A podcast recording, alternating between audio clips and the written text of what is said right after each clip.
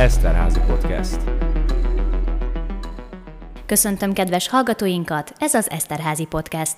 Mai epizódunk apropóját az április 20-án és 21-én tartott harmadik Peli Oktatás Nyelvészeti Konferencia adja, melyet az Eszterházi Károly Katolikus Egyetem Jászberényi kampuszán tartottak. A konferencia fő témaköre a nyelv megújuló szerepe az oktatásban volt. Beszélgető partnerem dr. Jánk István, a Peli Oktatás Nyelvészeti Kutatócsoport vezetője, aki kicsit bevezet minket ebbe a témakörbe. Köszöntelek a műsorban! Köszönöm szépen a lehetőséget, üdvözlöm én is a hallgatóságot. Még mielőtt rátérnénk a konferenciára, adódik a kérdés, hogy hogyan jött létre a Peli Oktatás Nyelvészeti Kutatócsoport. A Peli Oktatás Nyelvészeti Kutatócsoport nak volt egy elődje, egy tankönyv kutató, tankönyvelemző kutatócsoport, és ebből 2017 nyarán, őszén alakult meg a Peli jelenlegi felállása, formátuma, ami, ami már oktatásnyelvészeti kutatócsoportként működött tovább, és 2017-ben vette fel ezt a nevet, hogy PELI, tehát a pedagógia és a lingvisztika szavak kezdése kombinálódott ebben a kutatócsoporti megnevezésben, és ezt vittük tovább azzal a célra, hogy a különböző szereplői az oktatásnak és az anyanyelvi nevelésnek tudjanak egy párbeszédet folytatni, ismerjük meg egymás eredményeit, és, és akkor kölcsönösen tudjunk beszélgetni ezekről az eredményekről.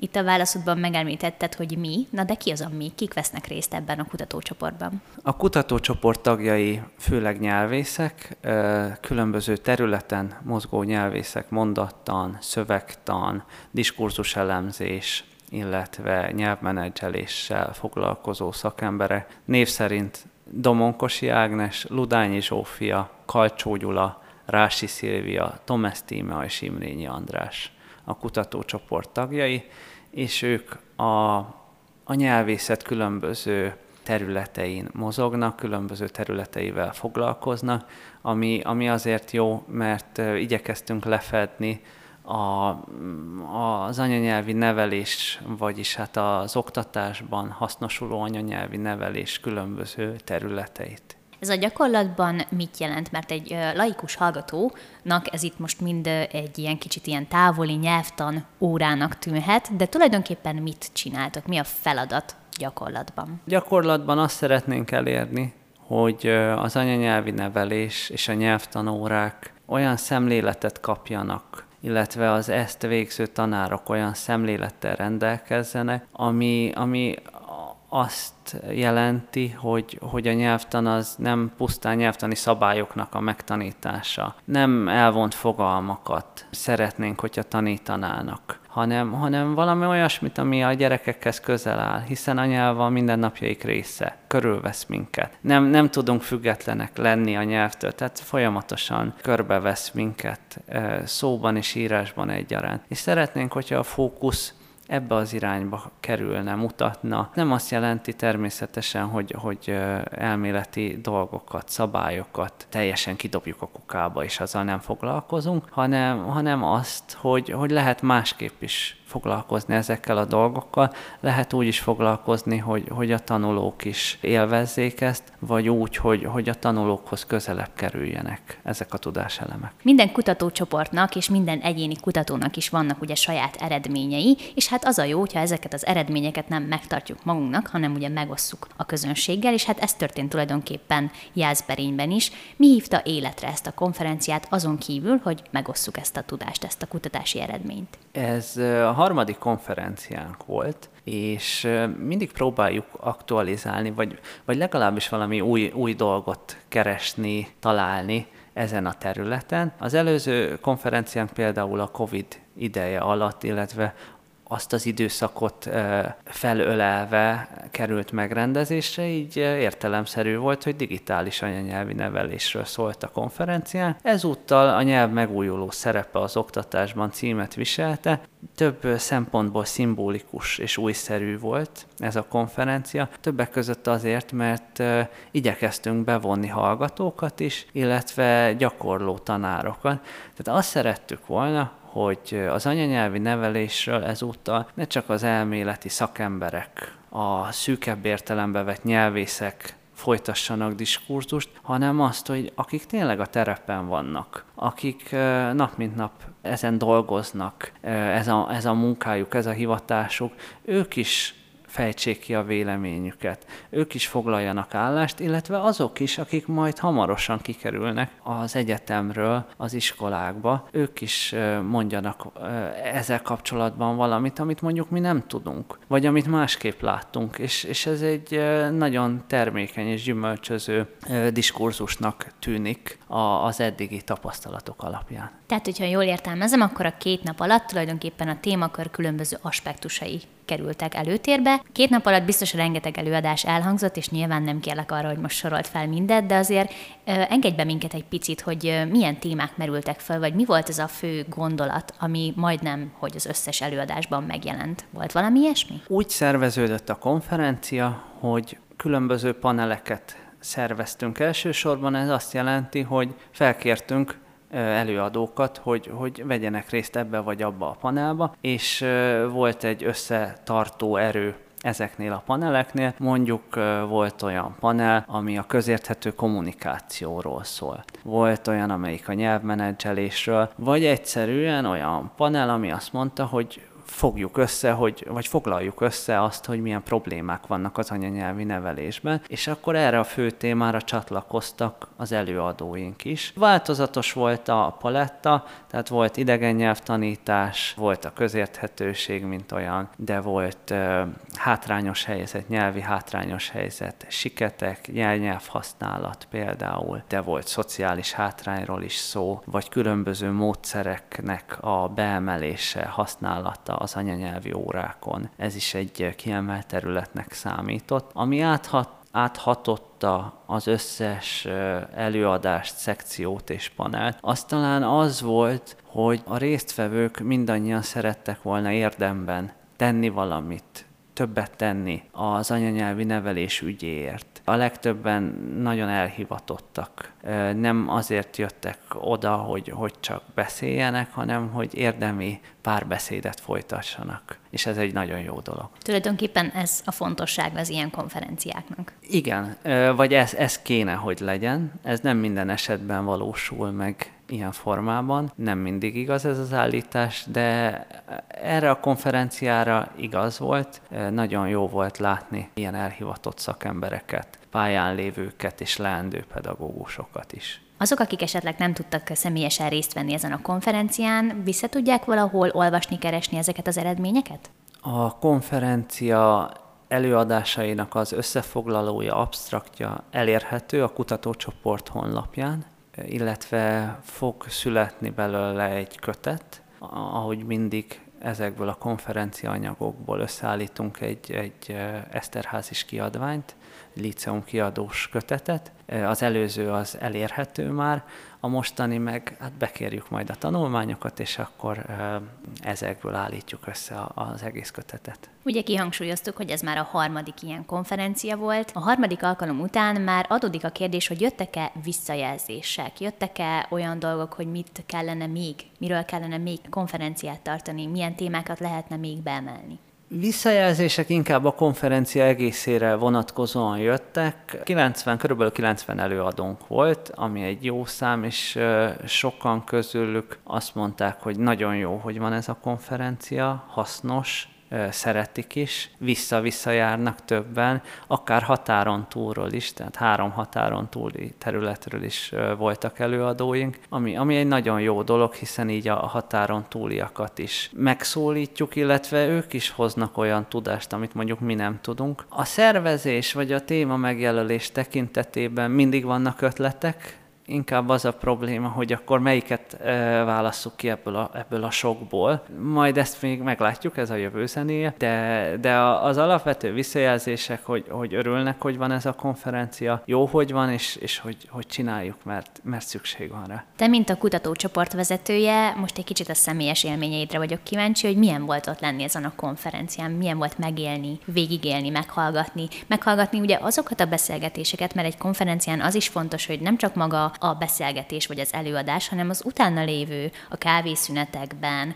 a konferencia utáni pihenőidőben a beszélgetések talán azok még egy olyan szempontból is fontosak, hogy ott szabadabban meg, meg többen is összeülhetnek meg, azért sokkal inkább kommunikáció, mint egy ilyen frontális előadás. Te mit láttál ebből? Elindultak pár beszédek, neked milyen élményeid voltak a két nap alatt? Nagyon jó a felvetés, valóban így van, hogy sokszor azok a kávészünetben folytatott párbeszédek legalább annyira értékesek, mint maguk az előadás során átadott üzenetek, vagy, vagy az utána következő vitákban.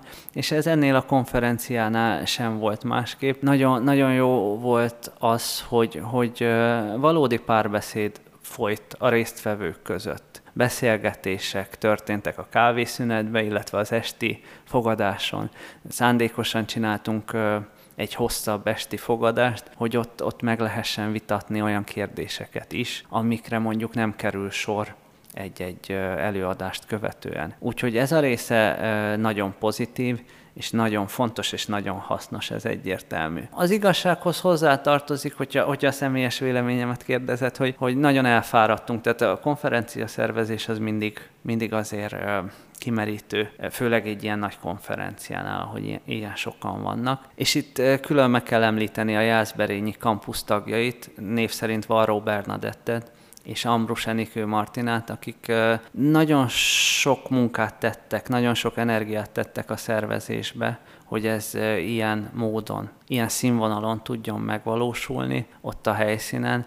Nyilván egy, egy konferencia mindig több összetevős, több dologra kell figyelni, de azt gondolom, hogy, hogy sikerült ezeket a területeket, részeket összehangolni, és, és ezért nekem összességében annak ellenére, hogy, hogy elképesztően el, elfáradtam én is, meg a kutatócsoport többi tagja is, nagyon pozitív, egy nagyon jó élmény volt, és örülök örülök, hogy, hogy megvalósult, és már hiányzik. Igen, van egy ilyen üresség, hogy, hogy az ember dolgozik vele, megtörténik, jól sikerül, de aztán egy kis üresség van, de majd lassan elkezdjük a következőt, és akkor még mielőtt rátérnénk a jövőbeli célokra, tervekre, még egy picit visszaugranék oda, hogy 90 előadót említettél. Nyilván nem kérem, hogy mindegyik előadásból sorolt fel, hogy milyen kutatási eredmények születtek, de mi, mik voltak azok, amik mondjuk meglepőek voltak, meglepő kutatási eredmények, vagy meglepő előadások, amik olyan témákat hoztak be, amit mondjuk eddig nem nagyon hallottatok, vagy eddig nem nagyon kutattak?